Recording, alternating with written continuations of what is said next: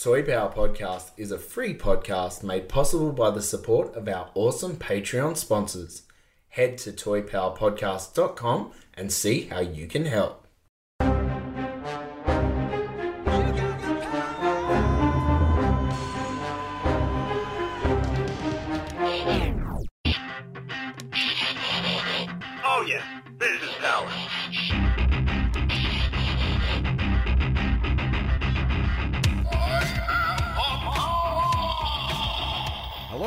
Welcome to Toy Power, the podcast where we talk all about toys and everything pop culture. G'day, Trent here. Wonderful to have your company today for episode two, five, seven. this week on Toy Power.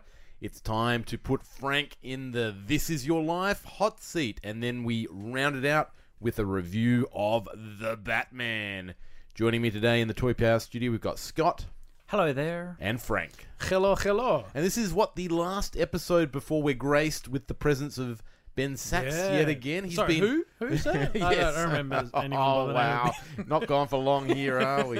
He's Um, the guy starting the parallel toy, uh, toy Power podcast from Wagga Wagga. yeah, the, the Wagga, the Wagga version. He's been hard at work setting up a yeah. store from scratch. Yep. When he got there, we got the photos of just like an empty warehouse, like nothing, like not, not even any I don't think I, I don't think I've seen a Bunnings that's No. like that big. It's huge. Yep. Wait, let me get this right. You guys are getting photos of merchandise in empty stores. All I get Yeah. is like empty beer cans and bottles from from, from Ben. What's That's going a very, on? That's a very different chat. You Ah, guys sure.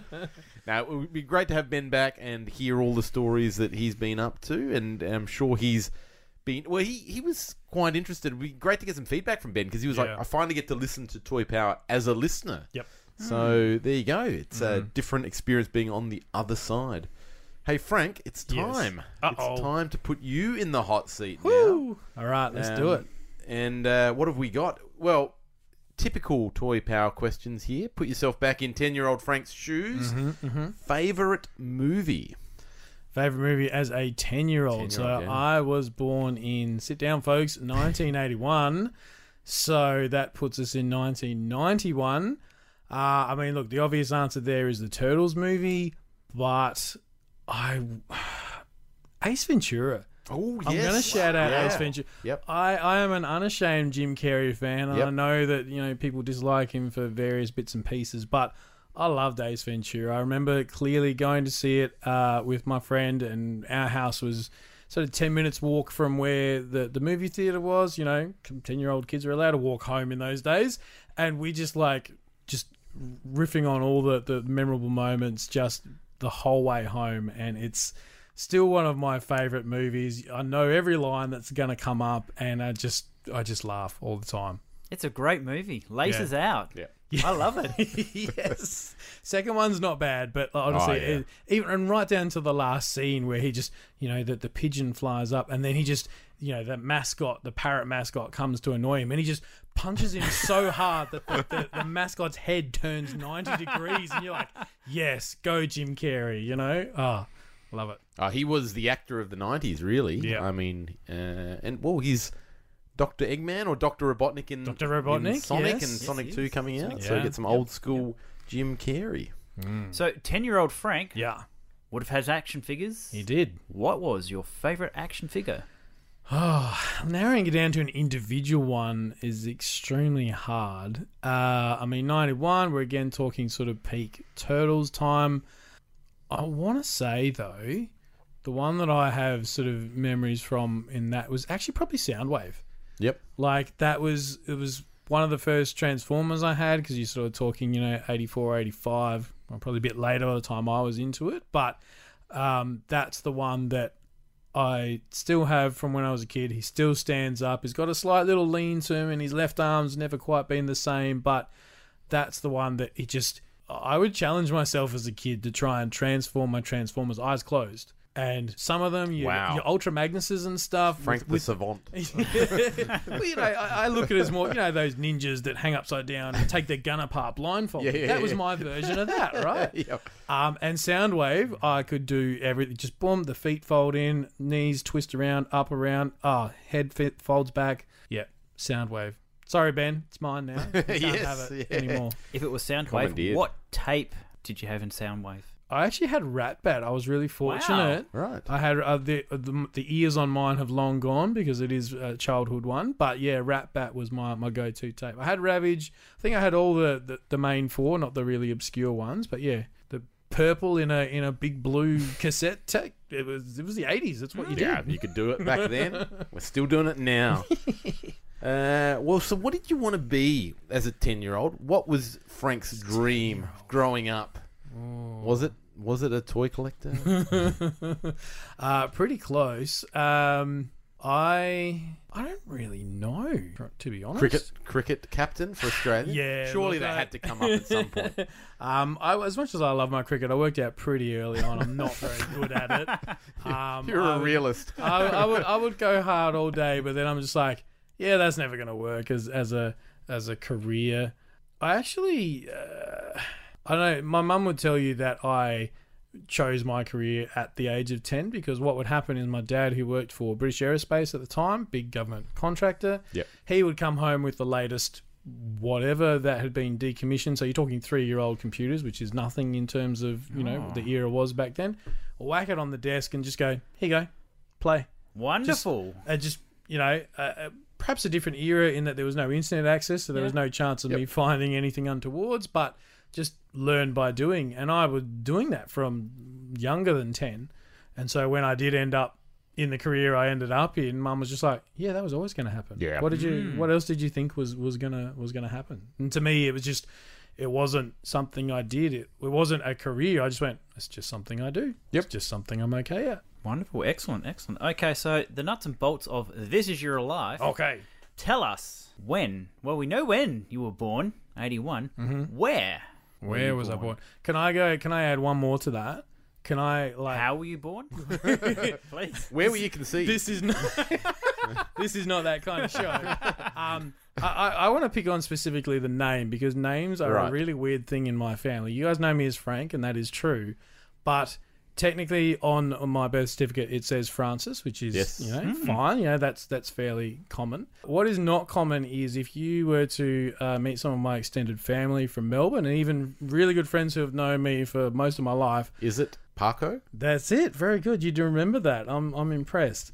Paco is actually the Spanish version of Francis. Right. My mum being Spanish, yes. that were, that became my name to the point where my cousins in Melbourne, my extended family, Yep.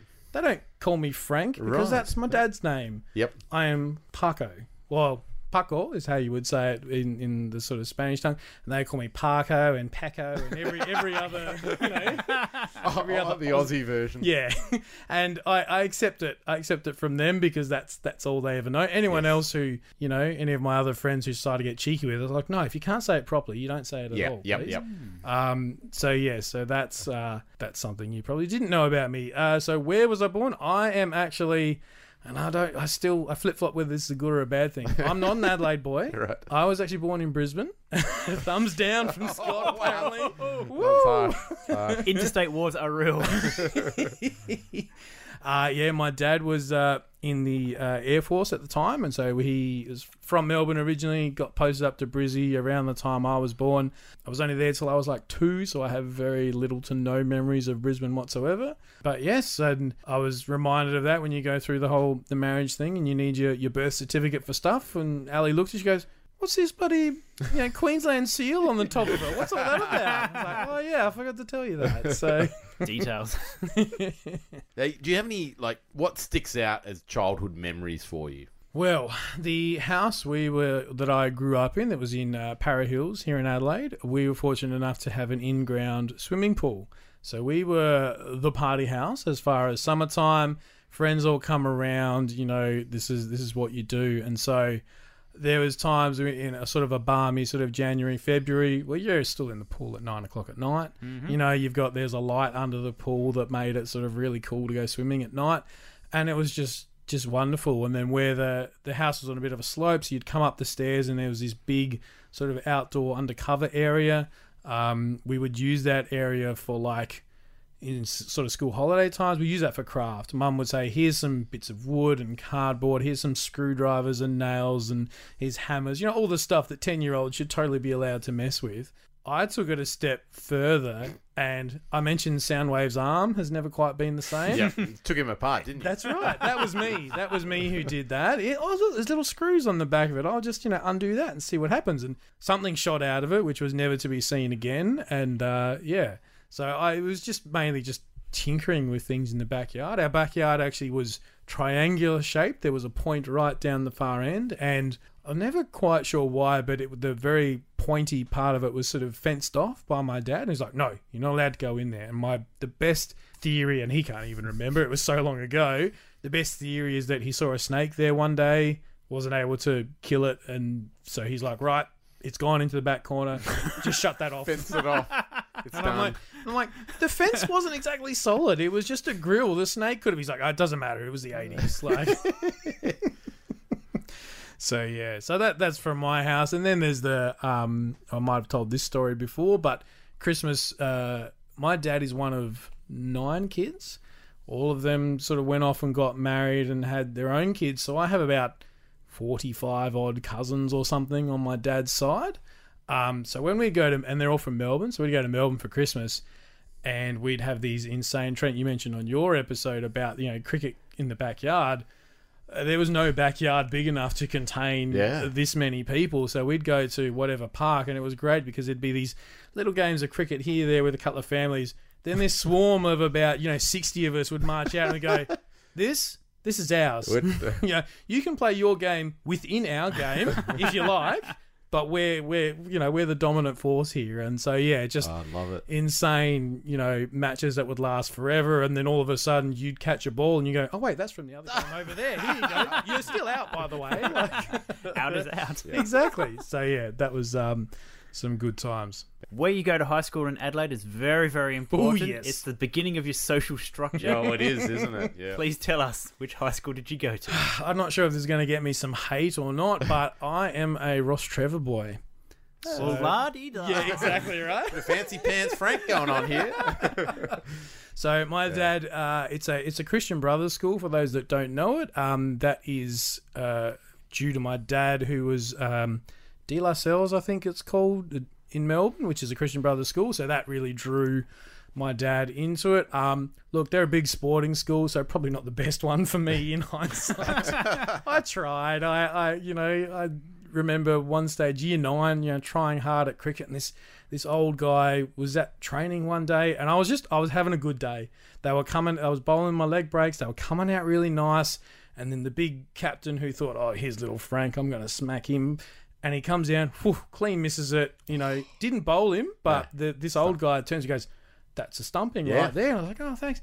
I didn't know until years later that was Terry Jenner, aka Yeah, right. aka Warnie's Well. coach. Yeah. Um, and he was impressed at what I did. I'm like, that's the highlight of my cricketing There you career. go. Pretty Yeah. Take that any day of the year.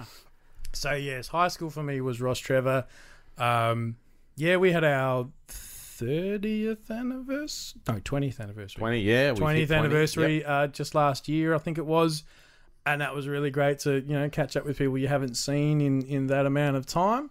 Um, yeah, look, I I can't say Jack's probably going to go there. Is my honest opinion. Um, but that decision is still a little ways away. It's interesting. You, I mean, you worked at the school next door to where you live. Yep. It's called St. Francis. St. Francis Xavier. Xavier. Yep. Uh, is it a high school? No, Was that was a, primary that was a school? primary school. So, I mean, like, there is a school literally next door to you. Yes. That surely Jack is. Uh, Oh, Is that's that pri- like where was you a primary now? school. Yeah, Yeah. like that's that's almost a given. Now look, Yeah, we're gonna yeah. do our due diligence. Sure. We're gonna check out the, the other options. convenience of I know, that. right? It's wow. It's gonna be like just, and particularly with with my wife working from home at the moment. There's none of this. Oh, we can't leave him unattended stuff. It's just, hey, walk home, knock on the window, mum will let you in. Yeah. like I mean, that's a godsend. really. probably where Yeah. it's gonna go. Yep. Cool. Um, do you have a favourite subject at school? Um, if we're talking high school, I was actually pretty good at geography. Yeah, right. I didn't mind, and and more the probably geology, I should say, or bi- Okay, yes. biology. You know how the plants worked and photosynthesis and all that sort of stuff. The other one I was drawn to as a high school was English and sort of writing my and this is goes a bit past 10 years old but at one stage my aim was is that that Michelangelo Rucci bloke who writes Yep. the sports for the, the local Yeah. paper in Adelaide I'm going to have his job Rucci's still writing He still is. Yeah. He, um, but yeah, I, I wanted to be a writer. I was okay at it. I, I still like uh, the written word, and I think I sort of found that when I you know discovered the internet and stuff. And um, I was never really good at sort of face to face. I see a social interaction. So, but when I had time to think about it and write a response, Yep. I'd go back and I'd edit on the fly and that sort of thing. So, yeah, um, English. My English teacher in high school was one of my favourites, and I, I ran into him at this the reunion thing. So it was really nice to to see him. So, yeah, I I could have been a writer, but I wasn't. It's like the George Costanza in Seinfeld that just needs a bit of time to come up with the, That's the right response. the seafood. the ocean's running out of seafood. uh, Was Frank a good student in high school? I was a bit of a goody two shoes, to be honest. I, uh, I mean that. I mean, we all have you know um, struggles with you know bullies and, and that sort of stuff. There was one guy in particular who was my nemesis. He didn't last long at the school, so that was kind of nice that he ran away. But um, no, I I didn't get into a lot of trouble at school. Um, I sort of hung out with. I was in this weird group. Rostrevor, what you need to understand is it's is very much the surrounding suburbs, very Italian, right? Lots of you drive through the the suburb, lots of concrete driveways and stone lions out Stone the front lions, of the house, correct, right? yes. You know, Good and that and that's fine because I was Spanish, right? I was not an Australian dog, as was the term used at the time. yep. yep. How Right. 90s. Yeah, I know, and and it was so hearing Chop. some of the stuff we like- used to say, just ridiculous to think back on it, right? Um, I wasn't one of these these skippy skippy boys, Yeah. um, but I wasn't a, an actual Italian either. Yeah. So I was this weird sort of like day walker who could go between the two Right. groups. Yep. Uh, you know, I wasn't um, I wasn't a part of either of them really. You had the we had Ross was also a boarding school, so there was real country lads who have come down from the Barossa or further and you know, interstate. A lot of them, um, and I was okay with that. I was friends with a lot of the boarders, um, and the Italians were just like, "You're not one of them." But you're not one of us, so go over there. So, so I thought my group was sort of a weird collection of people who sort of fit into to that category. So, we didn't get into a lot of trouble though, except for, yeah, except for hiding under a bus one time. Well, the next question here is best memory of school. I think we've got a candidate. it was, um, yeah. Look, to be fair, it was is we were running away from one of our. I'd, I'd annoyed one of the guys in our group who was a, a bigger guy than me, and I knew I could outrun him. And so, just to make it um, interesting for the the crowd that had sort of watched what was going on, I was like, "Cool, I'm gonna go around the bus, and I'm gonna like." you know, spider crawl my way under the bus because I know he can't follow me that way. Only when I've come out the other side, there was a teacher standing right there, just going, "Right, you come with me." uh, much to the amusement of everybody else. So, um, uh, probably the other memory I, I remember, we had a a teacher who was, oh, he could have only must have only been mid twenties, and he was he was the he was the young cool teacher, right? And uh, we were mucking around, and, and someone threw like a, a scrunched up bit of paper and, and threw it, and he just sort of it hit him, and he sort of turned to look, and we're like, oh, you're in trouble, and he's bent down, he's picked it up. And he's just pegged it back to the other. Next thing you know, it's an all-out war. There's just papers going everywhere, and I distinctly remember someone's grabbed a tennis ball and one of the kids who had a good arm pelted it, and he's got a VHS cassette tape, like a, the, the cover, and used it as sort of like a, a shield to just go bang and whack it straight back. And I'm like, and so mum goes, What'd you do at school today? I was like, I'm not sure. I don't know what happened. It was just chaos. yeah, I think the other one that stands out, we did a um, uh, what's they called orienteering when you go Yep. and you, Yes, you walk you around and you Yep. do you see landmarks and stuff. We did it around the school, and you had this list to say, oh, what color is the fence at number twenty three or whatever it is, da, da, da, da, whole page, and then right at the end, as you're sort of walking back towards school, the question was, how many roads must a man walk down? Now, if you know, that's a famous lyric from. I can't even remember the artist to be honest. Answers honest. blowing in the wind. That's the one, right?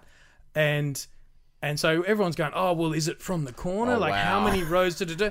And you had to provide the answers the next day. And I didn't know it at the time, like uh, anyone else of that age. And I sort of said it to my dad, and he just burst out laughing. He goes, all you have to do is write down the answer my friend is blowing in the wind. Yeah, it's that the next line of the song. Of course. And yeah. so, you know, going through the questions the next day, yep, yep, yep, yep, yep. All right, how many rows must the man walk in? People are shouting out all sorts of numbers. and I'm up the front as the good student I am, right next to the teacher. And I just quietly said, Sir, I think the answer was uh, blowing in the wind. And he's looked at me and goes, You. You're my favourite. I'm like, cool, I'll take that. I like it. I like That's it. fantastic. Straight out of high school, you make a choice of whether you have a gap year or jump straight into gainful employment. What fork in the road did you take? I have never been to uni a day in my life. To be honest, I ended up uh, actually halfway through year 12 when I realized that sort of English, as much as I loved it, was never really going to happen for me. The scores for that were quite ridiculous back then. And I actually ended up studying um, computer science, I guess they called it back then, halfway through year 12 as a TAFE course, sort of part time, like you know, three hours a, a week or something silly like that. Basically, because the computing program at the school just, I was more or less running it. Um, something would, would go wrong with what the teacher was trying to show us. And he'd look at me and I go, Yeah, you, you need to change this, fix that. Now it'll work. That's all right. great. And so I was like, I'm not learning anything from this really. So I started studying at TAFE. Uh, my mum actually worked at TAFE. She was basically the um, EA or executive assistant to the big boss who ran the TAFE up at Tea Tree Gully. And, and I so I started studying there. She, of course, people knew who I was through her, basically. And then six months out of school, um, mum rings me up one day and she goes, "Get dressed. You've got a job interview in half an hour." What? What are you talking? at, at the TAFE where I Yeah, was still right. studying, they needed a help desk officer. You know, grunt work on the phones, helping people. Oh, I can't log into my computer. Blah blah. Five years later, I was still there, and I'd you know completed my studies and stuff. I, but because I'd had that experience, I had friends of mine who had been studying computer science at uni, Yeah. And they were the ones ringing me up, going, "Frank, my computer's broken," and I'm like, "Hang on." Hey, wait a minute. You're studying computer science. I know everybody looks down on the TAFE system compared to uni. Why am I fixing your computer? Yeah. And they're like, it's a fair question. I can tell you how the computer works. Can't tell you how to fix it though, because you, oh, you've had that life experience Oh, on, on the front lines. So, uh, yeah, and then into the workforce from there. So I think the only time I went to uni, I went with my then girlfriend just to see what it was all about, and I just sat in on her classes. Yep. And just went, wow, this is really boring. I don't feel like I've missed a whole lot. Like, Unibar, did you do that? did go to the uni bar. Yep. That was quite good. Uh, Adelaide Uni, I think it was. Um, yeah, but you know, and so it's funny when people talk about you know college or their their uni experiences. I, I literally have no nothing to compare that to. Um, but I've been in the workforce probably five years, four to five years longer than than most. So Yeah. yeah. No, very, very cool. Now, your beautiful wife, Ali, you're married. Tell us a little bit about how that all came about. Um, the courtship. The courtship. Wow. Um, so compared to a, a lot of the, the friends that I hung around with, they had all, a lot of them had all been married off and all this sorts of stuff. So I, despite being generally speaking the oldest in our friendship group, I was one of the last, and yeah, there was a few relationships along the way, of course, but nothing ever really stuck. And so I was feeling a little bit like, oh well, you know, the the people inside our friendship group that we knew, they're all paired off and stuff. What do I do here? So I turned to the internet, as you do, and I sort of thought, well, there's going to be a lot of dodgy stuff out there. So rather than try these free whatever, signed up to I think it was eHarmony. I don't know if that's still around. And I figure, well, the fact that I'm willing to Yep. pay this service to try and try and meet someone new, that automatically is going to weed out a lot of the you know the uh, other stuff. These days, I guess it, it's all app based. Back then, of course, it was all on a website. Uh, yeah, and that is how I first met Ali. I've got to say, I think it was the profile picture that did it for me because she was dressed as a Ninja Turtle. Wow. Yeah. Is that right? her profile picture was her at a, as she tells That's the story, incredible. a uh, a costume competition. And it would come down to Yeah. her and someone who I think was in full scuba gear, and they're just like, "We can't split you two. She'd go on the full Ninja Turtle Yeah. washing basket as the shell and all that. Oh, so and it's like, we can't split you two. I think the prize was a laptop, so she was like, "I'm in it to win it." Yep. Yeah. And they said, "All right, dance off contest." so she she's doing like the, the spinning on the shell type move, oh, and that's her picture of her Oh, like spinning on the dance floor. And I'm That's like, incredible. I need to talk to this woman. I need to find out more.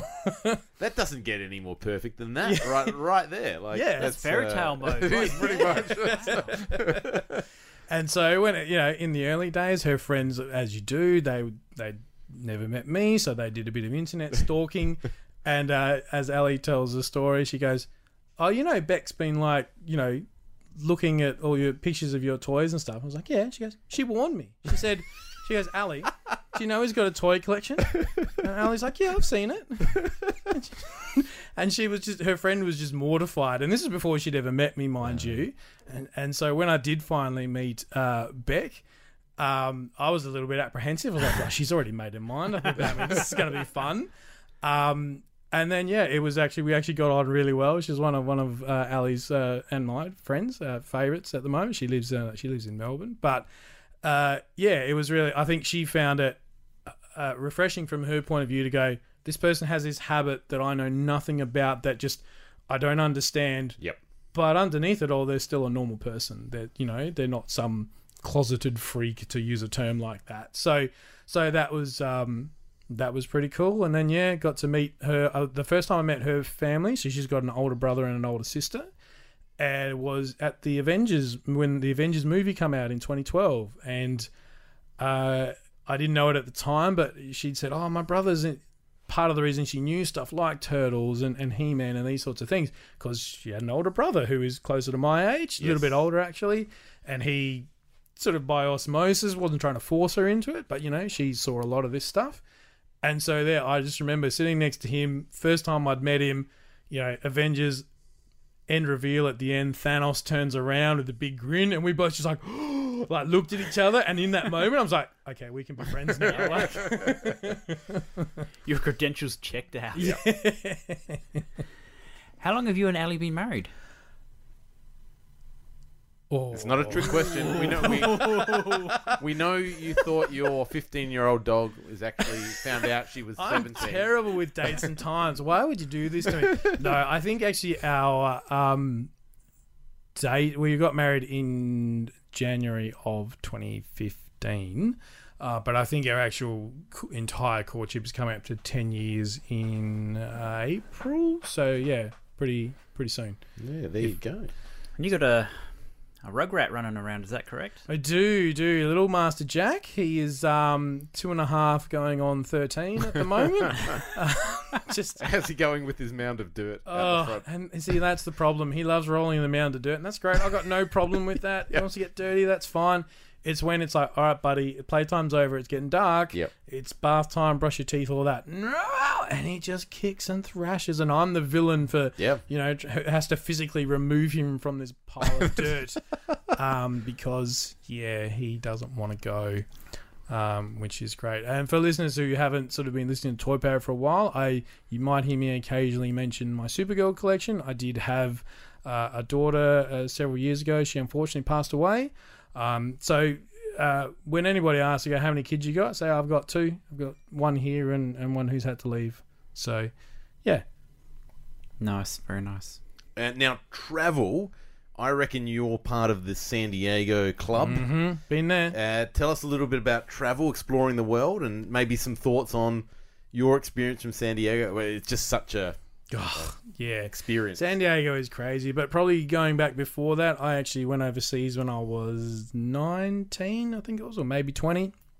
Uh, being half Spanish, I had to go to the homeland and meet the rallies I never knew I had, sort of thing. Uh, and my God, uh, I know everyone talks about Ibiza and these sorts of places, but the, the Spanish know how to party. I remember uh, going out with my cousin who was around my age, looking down this street that was the, the width of Rundle Mall, so not like a, a small little typical Europe, t- European street. Huge, just a sea of heads everywhere you looked. And this was like 2 a.m. and I said to them, I was like, is there a festival? Is there a concert? Is there a, a sports game? What's happening. going on? They go, No, no, it's, it's Tuesday. Yeah, wow. And I'm like, okay, Yeah. this is this is how it's done. Uh, got to see a, a bullfight in the arena, a little bit controversial these days, but it was still an experience. Got to see uh, Atletico Madrid take on Real Madrid, Yes. so that's Nice. their version of the showdown, if you will. Yep. Um, yeah, got to. I think we ended up going to the the tennis club where Rafael Nadal sort of started out, and my um, uncle or step uncle or whatever he is, he was yeah sort of running the show. I, I think at one point, uh, Spanish food amazing, but as a a very green, you know, Australian 19, 20 year old, I was just I was just craving just something simple, just a, a meat pie or a steak, something like that that I, my body was used to. And my uncle sort of picked up on this. Oh, a big steak, and you know, broken English, sort of translating it through. My Spanish was not very good. I tended to learn from my mother, which is a 19 year old, doesn't work. um, and they brought it out, and I've cut into it. And I swear it went moo. It was it was that raw. And he saw my face. No, no, no, take it back. Had to take it back four times before it was what I would consider raw. Now And I'm just like I don't know. I don't know. Spanish do lots of amazing food. Wow. Don't get me wrong, but steak probably not their speciality. Mm. So yes, that was obviously long time before Ali, but then yes, we went to uh, San Diego Comic Con in would have been 2016. What was the? It was before uh, BVS. It was a year when they had they sort of announced that and showed the trailer and stuff. So I think it was 2016. Yep. And yeah, that was also the year where they showed Deadpool uh, for the first time. The the trailer for that come out, and there's um, I was about to say Mark Hamill. He's got nothing to do with Deadpool. Who am I? Ryan Reynolds. Ryan Yeah, Reynolds. Ryan Reynolds and the director were there. They played the trailer, and the room just erupted and just started instinctively chanting, "Play it again, play it again!" And you just see Ryan Reynolds turn to the. They high five. It was like a. It wasn't Yeah. a planned thing. No, they it was- genuinely was surprised, going, "People really love this. We were not expecting it." Wow. Um, so that was really cool. Um, yeah, Ali, Ali got to see her. Uh, she loves her supernatural, and I think at one point we were walking. I think we were almost leaving for the day, and uh, Castiello, Castile, I don't know, don't know, I don't know. One of the characters, one of the actors from the show, was literally walked past us like arm's length away, walked past us in the opposite direction. She didn't see him, and I've tapped her on the shoulder, gone. Um, I think you want to go back and talk to that guy there, and she got to, to meet and have a photo um, with him, which was great. He was actually walk. The reason I noticed because he walked past with about five boxes, pizza boxes in his hand, and he was going to feed the guys who were waiting at the front of the whole Oh, H line What a legend. because they were waiting to see the supernatural guys who were still hours away from from their thing. So we uh yeah, so we did all that. Uh we also did uh San Diego was like the the end leg of our trip to America. We started out in uh we started a couple of days in LA just to do the touristy stuff, Universal Studios and that sort of thing. And we're like, cool, it's been three days, let's get out of LA. This is not the town you want to spend too long in. Uh, ended up going to New Orleans. Nice. I tell you what, we're going to retire in New Orleans Yeah, because right. that is an amazing, amazing city. I might have told this story before, but you, you you just been on this, you know, flight out of LA. You land in New Orleans. You've been on this shuttle bus. It's a new city. You don't know where you are. Here's your hotel. You get out, and across the street was this was this uh, probably fifty year old African American gentleman with a backwards beret on, sitting on a milk crate with his bass guitar. Or sorry, just an electric guitar and a little amp, just doing these bluesy tunes. Don don don don don. You know, he was he was busking basically. And that's the, that was my first real taste of New Orleans. And I I went up to Australia. I said, "Mate, here's five bucks. I've been here five minutes. You've made my day." Like it was just, and he was just in his own world, Yeah. eyes closed, swaying to his own music. And he's like, and he stopped playing. He's like, "Oh, thank you, brother. I appreciate that." Oh, it's just magic, magic. It's very hot. If you don't like humidity, don't go to New Orleans. Um, but yeah, went down Bourbon Street and some of the, the famous sort of stuff. Really loved New Orleans. Um, and then we did a week in um, Cancun. That was that was the expensive part. We're just like, do you know what? We're we're saving up before uh, San Diego as far as like you know saving our legs. This is our week to lounge by the pool and have drinks brought to us on command. Like, uh, I got known as Mr. Chinchon. Chinchon is a drink. It's a Spanish liqueur. If you like your aniseed type drinks, it's it's kind of like Ouzo, but not as rough as Ouzo. I got called Mr. Chinchon because I ordered so much Chinchon. Right. Uh, yeah, and then ending in uh, in San Diego. Oh no, so we did go to Chicago as well. On my birthday, we landed in not Chicago, New York. Sorry, and yeah, got to have on my birthday. Wife had organised it. We landed in New York, and we got to go to an authentic New York pizzeria and have have the big Yep. slice. Nice. And I was like, I'm like, eh, it's just pepperoni, the best pepperoni pizza you will ever Yep, have. The, hands the place had all the guys were wearing, you know, big black t-shirts with the Sopranos logo in, in their in their name. I can't, Garamaldi's or Gara, I can't even remember the name. Uh, but you know the the red and white sort Yes. of tartan Correct. tablecloths. Yep, Yep. Ah, just absolutely amazing. I'm getting hungry for some, Yeah. some pepperoni. Some good pizza. Oh, Last question. This is the, the, the big toy question Oh. now, isn't it? Here we go. Here we do go. What advice would modern day Frank, sitting here in the studio, give to twenty year old Frank in terms of toy 20-year-old. purchases? 20 year old Frank. Wow. Pearls of wisdom coming at coming at the fresh faced collector. Um, if you're gonna sell stuff, look up the value first before you just go. Eh, I've had this forever. It can't be worth much. Twenty bucks. Here you go, Trent. You can have all my mask collection. Like, look, that was probably a bit later, but I I'm not very I'm not very good when it comes to pricing stuff. My attitude is is is I look at the I think you're great at pricing Well- stuff, right? as as as a as the buyer, I'm sure you think that. Like, it's uh, it's probably my one weakness is the ability to wheel and deal. I'm even as a, a buyer, uh, I'm not the sort of person who will go, "What's your best price?" Yeah, yeah, yeah. And I know some people are, uh, you know, don't like that sort of thing. Uh, I'm I'm not very good at that. That I'll go. I look at it and go, if I'm comfortable to pay that price, I Yeah, will pay it, Yeah. and you're not likely to try and bully me into buying something. But yeah, just be a bit, bit more creative with your pricing is probably how I would do it. If you want to sell stuff, that's fine. Um, I mean, I know I you know keep bringing up the mask example as if it's one of my big regrets. I don't regret it because in my mind, I had those toys for the longest time. I had great fun with all the mask stuff.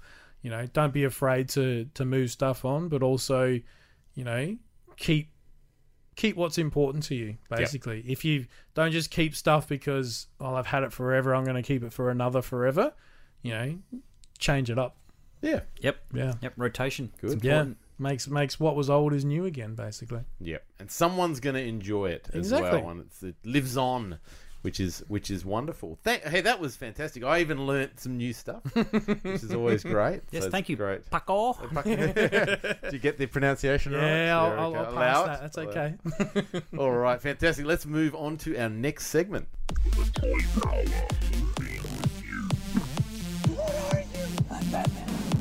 May the force be with you. Wise man say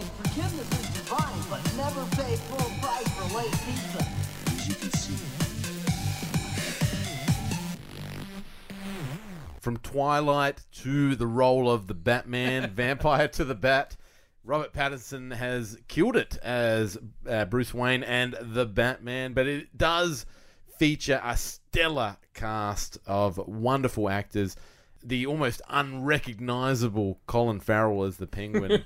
almost if you hadn't told me it was him far out it's it's quite uh, incredible. And uh, are you going to go my way? We've got uh, the daughter of uh, Zoe Kravitz. Zoe Kravitz. Lenny Kravitz. Zoe Kravitz is a Yeah. fantastic. And Lisa Selina Bonet. Kyle.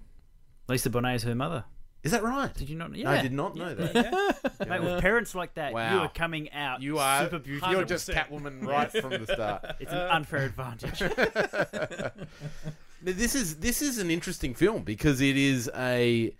I think critics are going to look at this Mm-hmm. and go, "Well, it's beautifully shot." I mean, the the cinematography.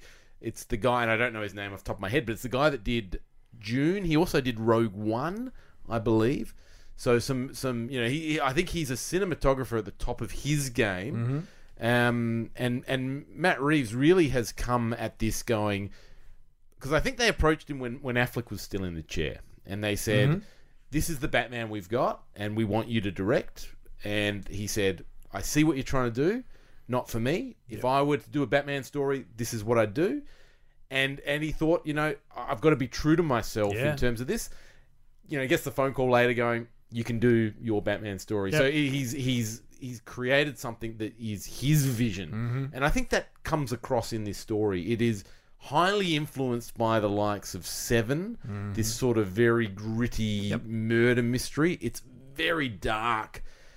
Gotham's is always ra- it's, Gotham is its own character really. in this is like a Yep. pile of shit. It is the shittiest place to live. It's always raining. It's dark. It's crappy, but it really and it's corrupt. Yeah. This is a, a, a really interesting comic book movie because it transcends almost the the, the typecast campiness or silliness of some what may or, or even the production qualities of what superhero films can be, and almost moves beyond that into something that is going to be critically acclaimed. I think it's up sense. there alongside the Joker film with Yes, Joaquin sure. Phoenix. In that, uh, I have a friend of mine who loves his movies, um, but detests all the superhero stuff. And and and I regularly try and say, "Oh mate, you love Guardians. You're a big muso, you know." Um, but he loved the Yes. Joker Yep. as as a as a big cinephile, and this is probably another one. I don't I haven't talked to him about this movie yet, but it's one that you don't have to know anything, you just need to know who Batman is as far as he's Batman, and then that's it. The rest of it you can do. I, I heard uh, one commentator say.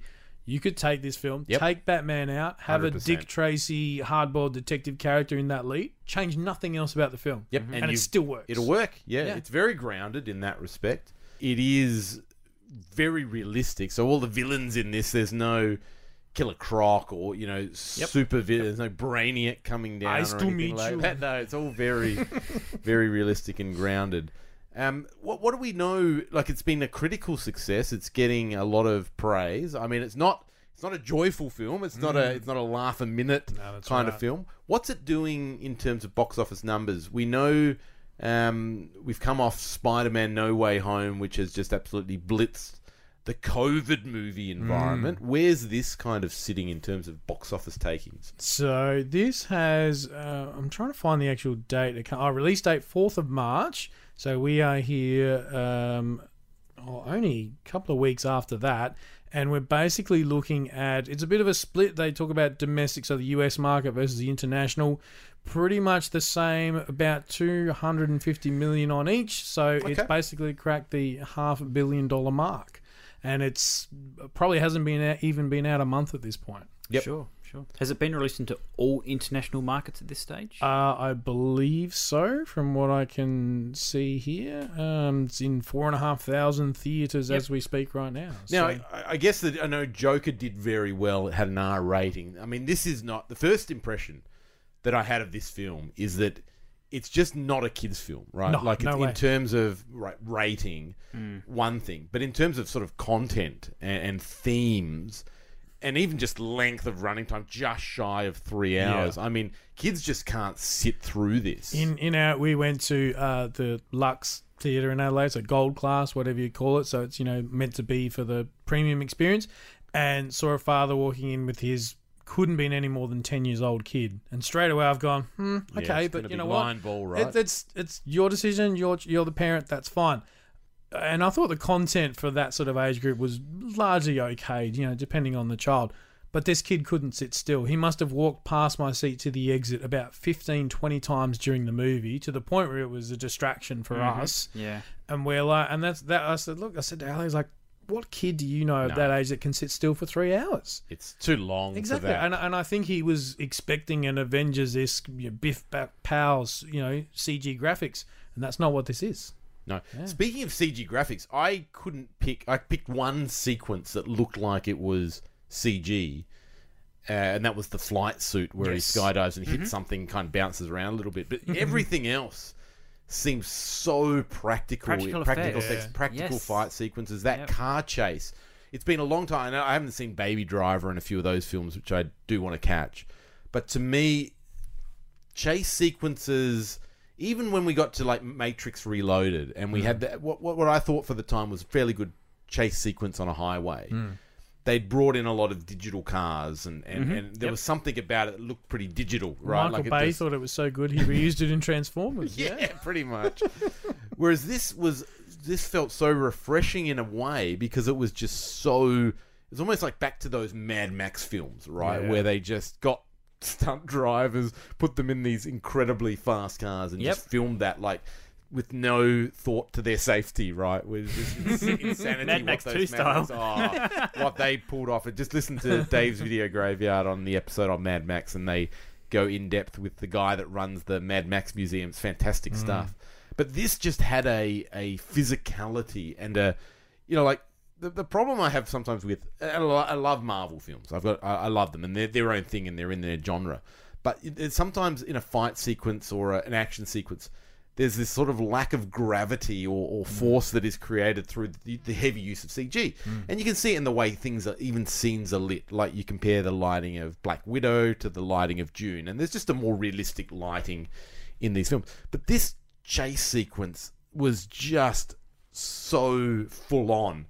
And, and the sound of that engine and, and the, the Oh. banter between Penguin going, I got you! Yes. I got you! And then he comes out of the flames. And- like it was And I was phenomenal. I was worried going into that scene because that was the scene that played heavily into the trailer. Yes. Of you could tell it was a chase sequence, and then he thinks he's got the Batman, and it comes roaring through the flames. Yep. And I was going, okay, that scene's going to fall a bit flat for me. But the introduction of the Batmobile, which ah. they tease it in various points So of the movie, good. you see it in the cave, it's undercover, or he's working on the car. Yep. And then there's just, and what this movie did really well, which I can't believe I'm saying this after all the crap we give Zack Snyder, is the use of darkness. Yep. Oh yeah. You know, even right at the start. Something's hiding it's in that just- dark. And there's just this long sort of slow pan into nothing, into darkness. And it's the hint that Something could could be be, there. something there. And they did that Yeah. with the Batmobile and the lights and the sound, the jet engine. You're like, oh man, so good. Goosebumps. Yes. Yes. It really drew you into the film at that point. You were so engaged that once that car chase began, you were on board. You were Yep. sitting in the seat Yep. next to Batman. Driving you, with him. You, you were a part of it. At, at no point was I drawn out of any action part of the film. It was just completely engrossing. I felt a part of the film. Hmm. And as you guys said, it's a three hour film Yeah. okay, I had to go to the toilet at least once during Yes. that, that, por- the, the portion, but it didn't feel like a three-hour film because you were just so engrossed in the story and the characters. Yeah, yeah, it was a 100%. real yeah. All the the crime boss stuff. Yeah, to your point, there was no Mister Freeze, Poison Ivy level villains, but there was Falcones and Maronis, which which you know people Yep. should be loosely familiar with if you like your your Nolan films as well. Yes. Um, so so it was nice to have them as well as the the bigger names, your Penguins and, and Catwomans that that people recognised. Um, uh, not a lot of funny moments in this film, but the one that got an audible laugh from me was when they're interrogating old mate Colin Farrell and he's bound up, hands and ankles shackled, and I I forget what the exact uh, moment is, but he basically tells them a piece. I think that's right. They're chasing the the flightless or the bird, yeah.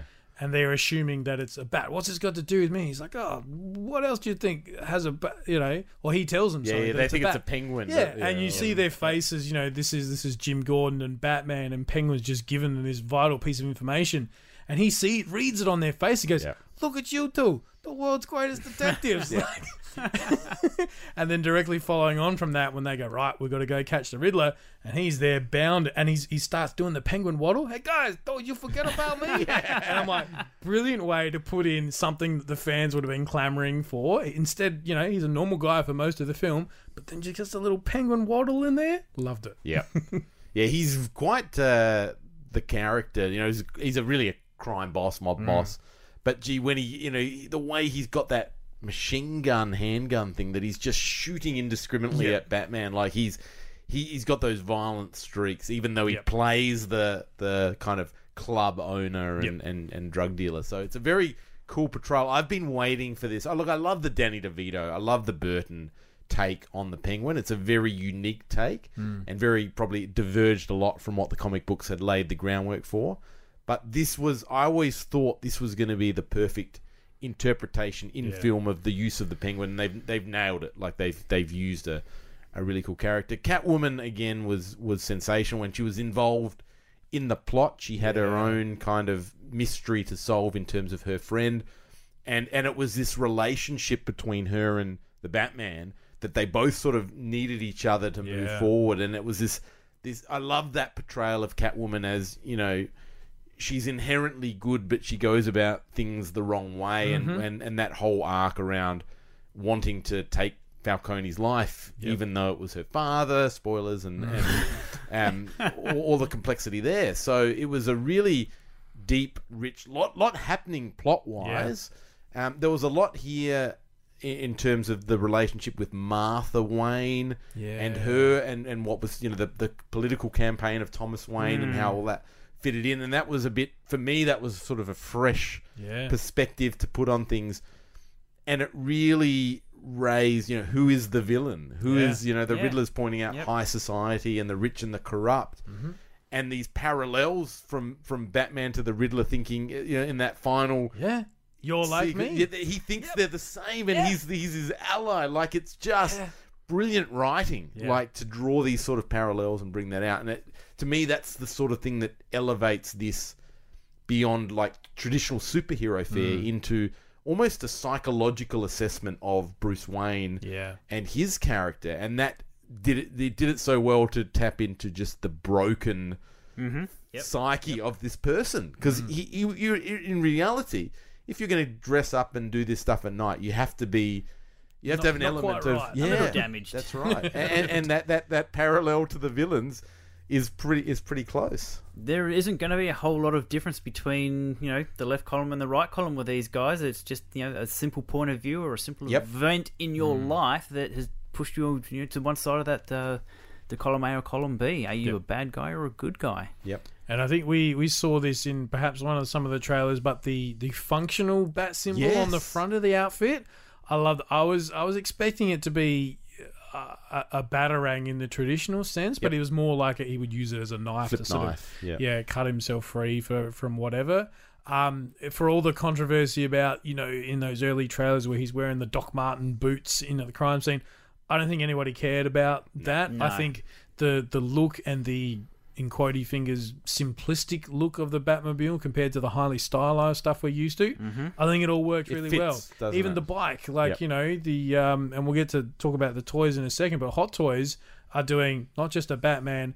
Not just a Batmobile, they're doing the Bat bike as well. You know, which had a, you know, relatively minor part in the in the the story overall. But um, yeah, I the best stories are the ones that where you go, I'm not so sure the villain is a bad guy. Yeah. And you know, you think Thanos and those sorts of things. This is similar to that in or better than that, I would argue. That, you know, you go, oh, I'm not 100% sure whose side I'm on. And then they do like, you know, recruit p- people like QAnon snipers and and then you go, oh, that's right, you are the bad guy. Yes. yeah. that, that, that's shown me true colours. Yeah. Um, yeah, hundred percent. Look, I remember. You can go back. I mean, the episode where we talked, we first saw the Matt Reeves Batmobile, and there's there's some commentary that we made around it, and and uh, I think my reaction at the time was, it looks a bit plain. Like it looks just too much like a regular car. I want my Batmobiles to look. Now, I remember Darren made a comment, which in typical Darren fashion was, well, I want to see the film and see how this version fits into the to the story because that's where Yep. it's gonna that's where you're ultimately going to be able to judge if this thing works or not. I've got to give it give it the time and space, not judge it now. And I think hundred percent he was spot on because you know in, in his in his typical Darren style, he knew when when to when to criticize something and when to just give it the time and space for it to play out. You know, the casting of Michael Keaton as Batman back in '89 got uproar. Uh, just let's see let's See see, his it goes. performance. Yeah. Same with Pattinson. Oh, he's in Twilight. He's not, yeah. No, let's just see how he goes. Yep. I think he nailed it, and I think the Batmobile. It would have looked ridiculous if you had a Tim Burton style of car. like it wouldn't have fitted, right? You don't want a Where- refined-looking machine. No, machine. it just needed to be a, a muscle car that, that was at the top of its game. Yep. And it just needed to have just those slight design details To make it unique. Yeah, Yep. that's Yep. right. But that's all it needed, and and and as a result, it works. Tick. You know, he made the right choice. So it's sort mm. of. I, I, I found that funny to look back on Yeah. now that we've seen the film. Yep. That's interesting. It's a good shout out. Um, a couple of things just before we get into the toys. What do you think of Riddler? I mean, he was really the the the mastermind of Mm. the plot. Um, the the sort of the really the serial killer that used almost based on the Zodiac Yep. killer. He used ciphers and Yep. and puzzles, which I think takes him out of the the silly sort of campy style of how you could did. play Riddler and just moved him into a scary, Scary, adversary, like a Yep. super super smart. Happened to be an accountant, which uh, you know always Well, is always sort of a little That's why confronting. we don't try and piss off Trent on this show. We might, might just push him over the edge one day. Yeah, I think there was a lot of talk around the look of the Riddler and, and, and that. Look, it's not the most. Uh, when you compare it to the you know the more colorful superhero you know your Marvel comparison that we're used to, yeah, it's not the most attractive looking costume, but by God, you're not going to forget that character and that performance anytime soon. And I think there's like, a lot of people who might have been on the fence about whether they're going to get that figure.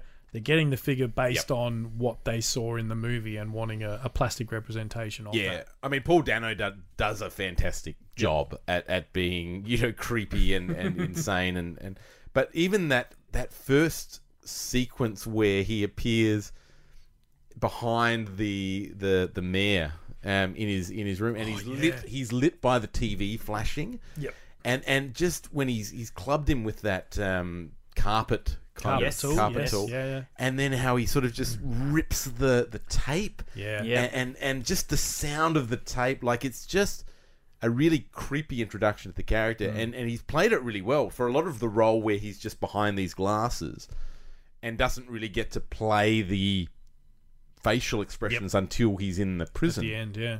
um, he's had to do a lot with his voice and and his posturing and, and all that sort of thing. So I think he's done a fantastic job. I think Jim Gordon is brilliant in Oh, this, yeah. and the the chemistry between him and Batman is just fantastic. Like that that really I love that in um, Batman the animated series. They Mm-hmm. do that relationship really well. I found like this was really interesting. Like obviously the first crime scene of the mayor's murder, and Bat- and there's a bit of a thing about letting Batman onto the crime scene, and and and he's walking around.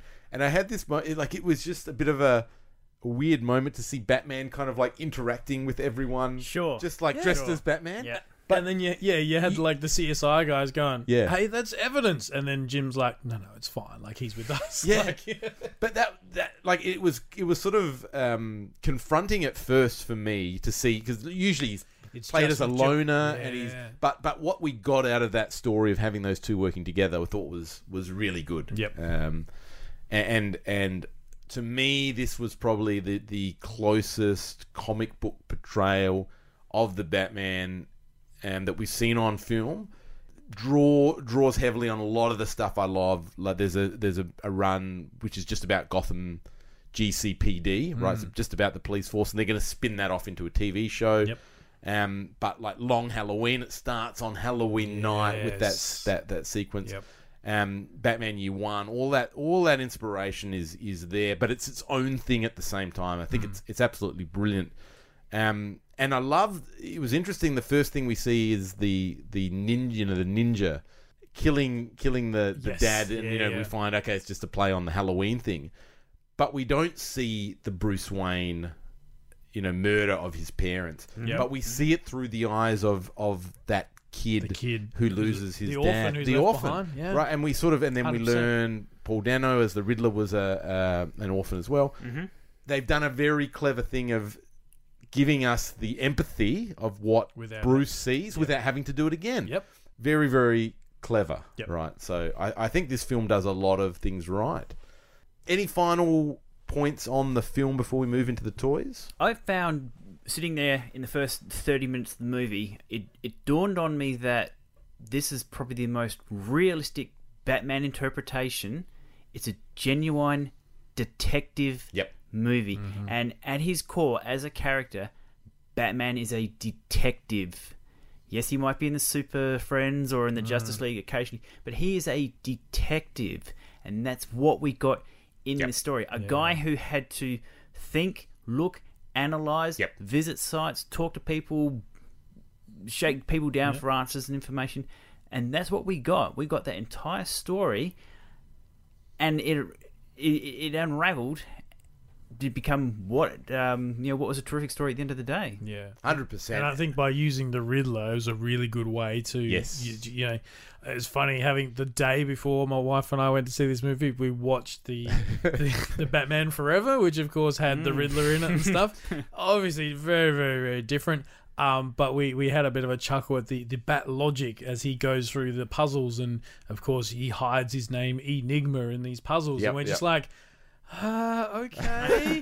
and yet you didn't feel that with this. There was no, not a real point that I noticed anyway where you went, oh, that's a bit of a leap when they made the connection yeah, and ripped up the carpet. I was like, what? And then you go, Yeah. wow, that's clever. Like, it's clever that they wrote that in and that, that they got there organically without it Yep. feeling like it was forced. Yeah, no, hundred percent. Yeah, no, very good. Yeah, detective is a big part of the character that probably hasn't been played up because it's obviously more 100%. for the action. Yeah, And I think about 1989 Batman. He does a bit of work on the ace chemicals and trying to work out the combinations, but that's about that's about it. Yeah. like it's it's right. not a lot of detective work. It didn't rely on being an action Yes. movie, and that's what makes it so special as a comparison to the other Batman films. Yep. Wonderful.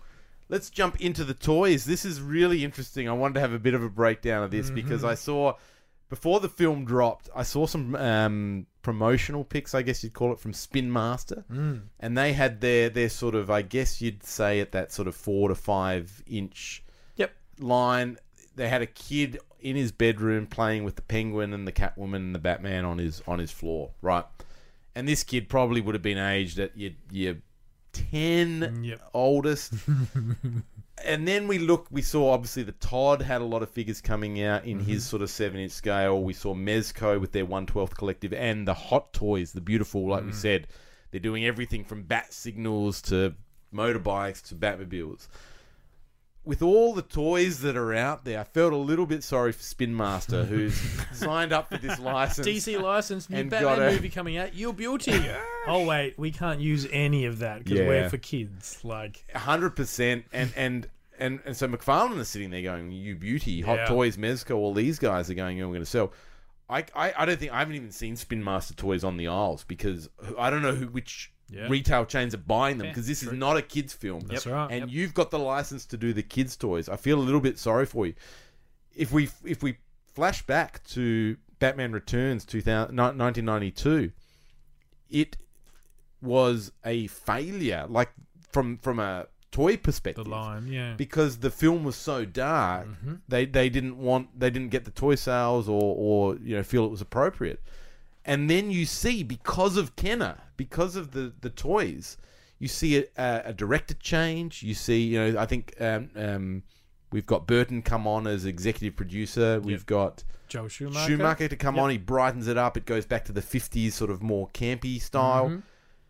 And we've got villain. We need, a, you know, Two Face. We need Riddler. And we've Colorful got, villains. yeah, And, and and that is the directional change is as a result to target this movie towards kids, Yep. and it continued on with Batman and Robin. I believe Bane was added in at the request of the toy company Really? to add a third villain to the oh film, God. right? So you've literally got the toy company Directing the movie. pushing yeah pushing the direction like it, it is a it is a fundamental part of where that franchise headed after returns to its detriment ultimately Yeah, like we know where the story ends it's so interesting to contrast that now with 2022 where spin master really has really nothing no say. no say they they've acquired a license and you're going to take what you get and they've drawn the short straw unfortunately i think in this in this uh, market Yep, hundred percent. So, what do we think for the the future of? Uh, the, there is a, a bit of a tease going forward. The, uh, Yes. again, we're talking spoilers here, but so hoping you've seen the movie. They set up Joker.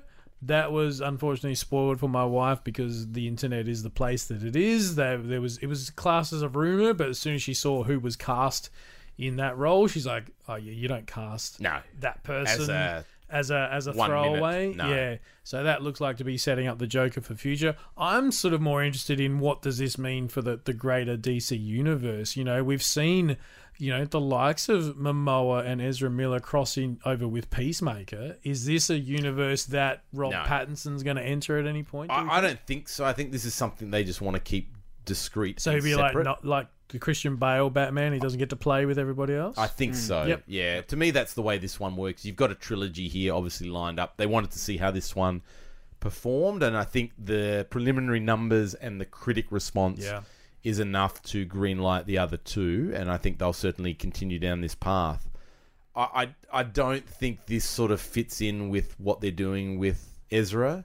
You know, the Flashpoint kind of mm. concept where he talks with a Michael Keaton Batman. I think that works in that more fantastical world. Yep. It still would be fairly cool just to have that split second cameo of the Rob Pattinson multiverse. because it. Yeah, poten- Somewhere there. potentially Yeah, it's in yeah. there. Like, I'm, and they can do that. I don't think there's anything stopping them. I just don't think that's front of. mi- I don't think it's a necessity for this version.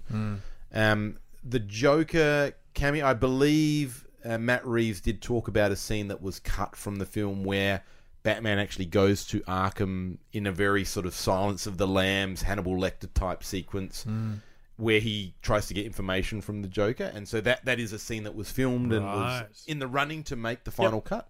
So I felt that I felt when I watched this that the Joker sequence was a bit ham-fisted. Maybe it didn't need to be there, and it was just cameo for the sake of it. But knowing maybe where it had come from, it sort of gives it a bit more credibility in my mind.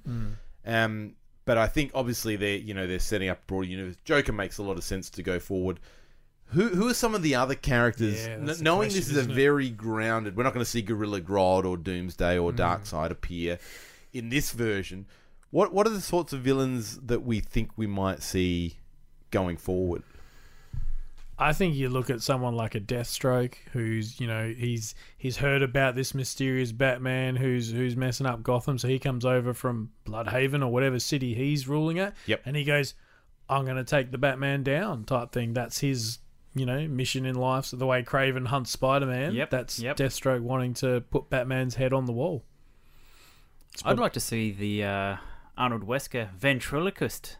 Yeah, I, he in. popped into my head. Yeah. He yeah, again that Definite Arkham Okay, yeah, candidate. because He'd again no definitely be there. superpowers. It's sort of like Yep, a yep. split And personality. it's all about two personalities driving an agenda forward. Yep. And it's all it's not brawn, it's brain Yes. based. So again, you can feed into that detective mental that you've got going with the story already. Yep, hundred percent. I mean, I thought again it's been done a lot in cinema, but Two Face makes sense in this universe. The the corruption, the DA Yeah. angle, and then you know a, a plot on the the district attorney. That story arc again. I mean, done very well in Long Halloween. Um, really compelling to to have a character like that. We had the DA kind of in this one. Who gets his head blown off at some point? So there's going to be a new. I mean, there's a lot of gruesome traps, weren't there? The Oh, rat, the rat eating off the yeah. face. I love it, I loved how it tied into the Riddler clues. Like he's about to lose face. You know, like it's this double entendre. It's just uh, it was very clever. Um, but yeah, there's probably uh, if you open up the rogues gallery, there's probably a number of Hmm. rogues that fit into this universe. Uh, I don't think you're going to be short of villains. There was during the film a very obvious shout out to a famous storyline, Hush. Hush Yes. came up. Yep. That was the other one. When The that came screen. on screen, I, I just went, "Oh, they're going to do Hush!" And Please uh, do Hush. Yeah. Uh, they've Oh, changed it a bit because it's Thomas Elliot was the reporter, Yep. whereas Thomas Elliot, I think, originally was he was He was another Bruce Wayne. He was another, surgeon, I believe. The yeah, surgeon, the surgeon yeah. saved um, surgeon saved um, Thomas Wayne's life, I believe, and then they became friends. Mm-hmm. But then Thomas Elliot got jealous and cut the brakes on his dad's car or something. Was that the? I'm gonna have to reread it, I yeah, guess. but yeah, there, there is yeah. a plot like that, isn't Yep. there? Yep. I just I just think uh, and Hush would be a great one. I just think they can't really do a second movie with another guy with bandages on his face. Yep. Like from a Third movie. visual, Visual. point Yep. of view. Yep. Um, I could also see someone like, as far as allies, I could see a huntress sort of show up. Yep. Helena. Yeah. It makes a lot of sense in this universe with the mob connections. That's Yep. a good one. Yep. Yep. Do we recast um, Mary Elizabeth Winstead in that role? Probably not for me. oh, she's a beautiful woman. Hey, hey, hey, hey. She's Let's set her up properly, like, like like the action figure on the shelf in front of us here. I. That's how she needs to appear. yeah, that uh, that is Did, one didn't of do my, it for you. not not in not in uh, the Harley Quinn uh, film. No, I, I, and, and really it was. I mean, I, I don't want to comment necessarily on her acting ability, but it wasn't the acting portrayal I was expecting in a Huntress. Like it was, it was, it played a comedic angle. I don't think is fitting Yeah. for the character, and that's that's a direction. That's It's not a writing, commentary yes. on the act, acting at all. Black Um, Mask is probably another one. Yep. In Crime Boss. Ra's al Ghul. Do we get into a I mean, Rachel? There's a see, there's a bit of a that's there's a heading to the potential supernatural There's a type. potential to do that with Yeah. the Lazarus Pit, sure. But you, yeah, okay. I yeah, would really tight. like them like to see, and I don't know how they do it. I'd like to see a Robin in one of these. Yep. It's probably about the only thing the Nolan verse didn't really tick my boxes on. Yes, you had They did what- a, they sort of did a Robin. it was, didn't it was, they? it was a it was a tip of the hat, but it wasn't a Batman needs a sidekick who's not just a regular beat cop. He he needs a you know he's fighting two to three villains per movie, and he didn't have anyone to help him other Yep. than sort of Jim Gordon. I f- It's just one of those things. You go, how do you do it properly? You know, a, a teenager running around in a yellow cape and green tights. Sure, but you can do change the imagery. Like I'd, love, I think, I'd love to see them do that and do it well. yeah, yeah, the Damian Wayne, Wayne style. Damian Wayne. style. Well, I- if you do Damian Wayne and the, the Al Ghuls, Rush. maybe. I, I, I would love to be honest. I mean, I do like Robin as a character. I think there's a lot in that having Batman have a uh, kind of you know protege Yeah. coming up. I think that's an interesting story to tell. I really like the Carrie Kelly, you know, version of Robin. I think you know, Oh, even okay. having maybe a female Yes. um, potential. So I, I think you know there's so, there's so, this is a great thing about it. It's been around for 80 plus years. There's so many characters they can Yep. draw from, even Clock Kings and all sorts of things. Calendar Man. Calendar Scary Mans, Calendar yeah, Man. that's right. Like all these all these rose gal- get gallery that could fit into a more realistic world. So Hey, listeners, a poke, uh, a look behind the curtain here. If you want to know why these two guys are listing so many Batman villains, they're looking at all the gear on my shelves Yes. and they're just going, "Ooh, there's one. That one, and that another one, and that one. Yeah, that's that. That's pretty fair. It's fair call. Yep, yep. All right, we will wrap this review with a score out of 19, starting with you, Scott. What do you give this one? I've had to go back and consider how I'm rating movies out of 19 uh, because I've been rating very, very high. It's Yeah. come to my attention. I gave 17 to, to Peacemaker. Uh, so That's fair. I think that's fair. Peacemaker's good fun. okay, so if I were to go, Yeah, I know. on- I on know my- what that means for this on my previous scale, this is going to be a 24 out of 19. I love this movie. This Yeah. is just this is the Batman movie I've waited 30 years for. It was uh, Yeah. amazing, a great journey for Yep. me.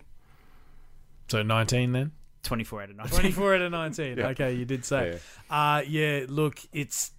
I was worried it would go too dark, and and you know with the comparisons to Seven and those sorts of things. Not my style of movie. Like I appreciate what they've Yep. done, but Yep. I was worried it would go a bit sort of gory and and horror for the sake of it. But it was the the use of the dread without actually showing you blood and guts Yep. that I just found absolutely captivating. So yeah, that's that's a 19 for me. Yeah, I can't go past a 19 for me on this one too. Um, I think there's enough happening in the DC universe. I try to put on my Darren hat for this one, how he would have rated it, and he would have loved this film. Like he would have uh, hands down sung its praises, given it a 19 without a doubt.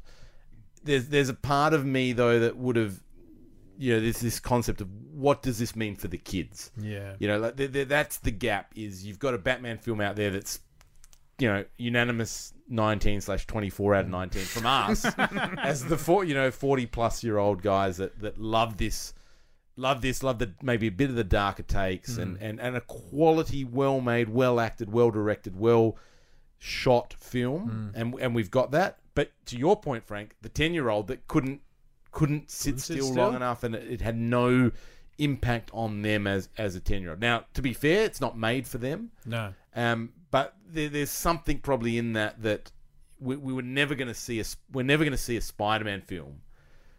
May, maybe maybe reach this level right of, of maturity and, and sort of adult content. I don't think, and, and so Spider Man will always have a place with the kid audience. Yes. This the Joker, it's kind of separated it, it out, which is great for us. But where does it leave, you know, the Spin Masters and, and, hmm. and the, Yep. the kids on this one? Yep. My, my point to that is there's enough content being made that they'll find something Batman related that they can watch Sure. and enjoy.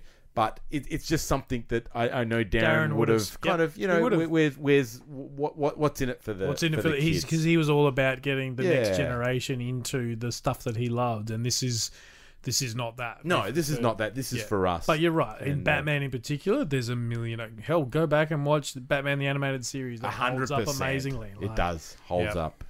Wonderful. Thank you so much for going through that. I got goosebumps when we were talking about certain sequences. I'm going to go back and see this again. I probably want to see it at the cinema. Before we wrap, we're going to plug again the competition. It's open for another week. That's right. It's the Toy Power giveaway running in conjunction with Action Figure Adventure. Ru- Sorry, boys. Robert and Jay's. He's so excited. show. He lost his words. I'm mixing my words up. We have a competition running in line with these guys here where we have a signed copy of Action Figure Adventure Season 1 hot in hand, ready to hand away. What we need you to do as listeners for our show and Robin Jay's show is head over to the Toy Power Facebook page, find the post which mentions our competition, and what we want you to do is to leave us a story. Tell us a tale about a very memorable toy hunt experience that you've had. Tell us about what you found, what the toy meant to you, all those good things. We want to hear it, and what we're going to do on our next episode is we are going to read through the. We're not going to read through them on, on air. we'll read through them as a group, and we're going to pick a winner. So this is not a random draw. This means a little bit of a Little bit of thought effort. and effort Yep. needs to go into it, and the story that sings out to us, that talks to us, we might even read it on air if you're okay with it, if the yeah. reader is Yeah. okay with that, and we will choose a winner. Wonderful. Yep, very good, very good uh, competition to win. Great series, Action Figure Adventure Season 1. Season 2 is currently in the works. We Mm-hmm. can't wait for that to come out. Hey, thanks everyone. We're last episode before Ben Yeah. joins us yet again from Wagga or Wagga Wagga. Depends how many Waggas you want to add in, depending on where you're from. What do we do? One Wagga? Just Two wog. Just Wog. Wog. Whoa, Just from Wog. how very Rostrevor of you. I know, right? Oh, I can that's say not fair. that. I can say that as, as the day walker. I Yeah, can that's say right. that and Yeah, get away yeah. with it. Uh, but look, thank you to Scotty for uh, filling in for, for Ben for us. Like you know, as as we've shouted out a couple of times, you're the you're the behind the scenes toy power person that not a lot of people hear from on the microphone. You're you're the reason our posts get all the shares and likes and stuff because you're sending it all over the uh, the interwebs um, you know, active on the Discord. You know, you help out in so many ways that don't involve a microphone. So it's been wonderful to get you on uh, in front of the thing for once. And uh, yeah, so thank you uh, very much, mate. Beautiful. Thank you for inviting me. I've had a, a good time. Very enjoyable. Beautiful. Wonderful. On that note, we'll say a huge shout out to all our patrons for your ongoing support and chatter on the Discord and for everyone for tuning into another episode of Toy Power. Thank you so much for listening in. Stay safe, stay well, and we will see you around the toy aisles. And until next time, good journey! You can find the Toy Power team at all the usual online places. Facebook.com slash Toy Power Podcast, at Toy Power Podcast on both Twitter and Instagram, or have your say and email us toypowerpodcast at gmail.com. Subscribe to the show on both iTunes and Stitcher, and please leave us a review. Otherwise, we just assume we're awesome.